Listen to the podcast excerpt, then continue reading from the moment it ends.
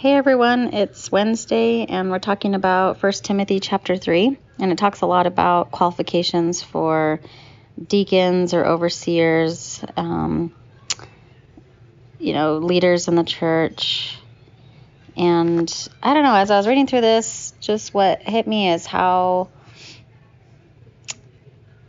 you know, Josh and I actually talk about this a lot, how we just have some really stellar people in, in this church and at New Creation Albuquerque that we are just always like in awe of everybody and how just caring and loving and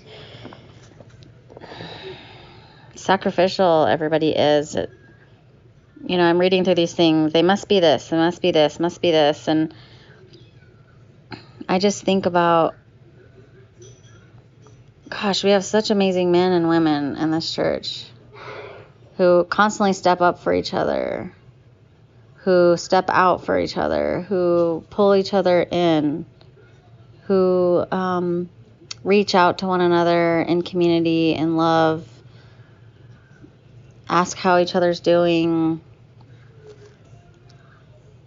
Um, just looking at each other's lives. I mean, we've because we live in such a small community, we've really gotten to delve into each other's lives and just seeing each other's lives. I'm just, I know we have our issues, obviously, but I'm just so impressed with the people who make up New Creation Albuquerque, and I'm just so grateful to be a part of it. So that's what I wanted to say today instead of reading through all these.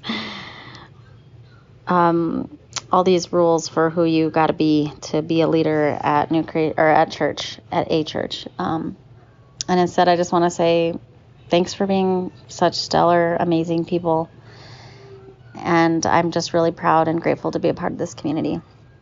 Father, thank you so much, Lord, that you, Lord, you gave us this community, Lord, and you speak through it and you speak in it and to it. And I just know, Lord, that you, when I see New Creation Albuquerque, I see your kingdom breakthrough. I see your kingdom come on earth as it is in heaven through the beautiful interactions and through the love and through the the sacrifice that goes on there. And I'm just really grateful for each person and the wisdom that they speak into my family's life and, and the love that they pour out. And um, I just pray that we could all continue to love each other and reconcile with each other and call each other in and walk with each other through life. Uh, and I just thank you for the opportunity to do so. In Jesus' name, amen.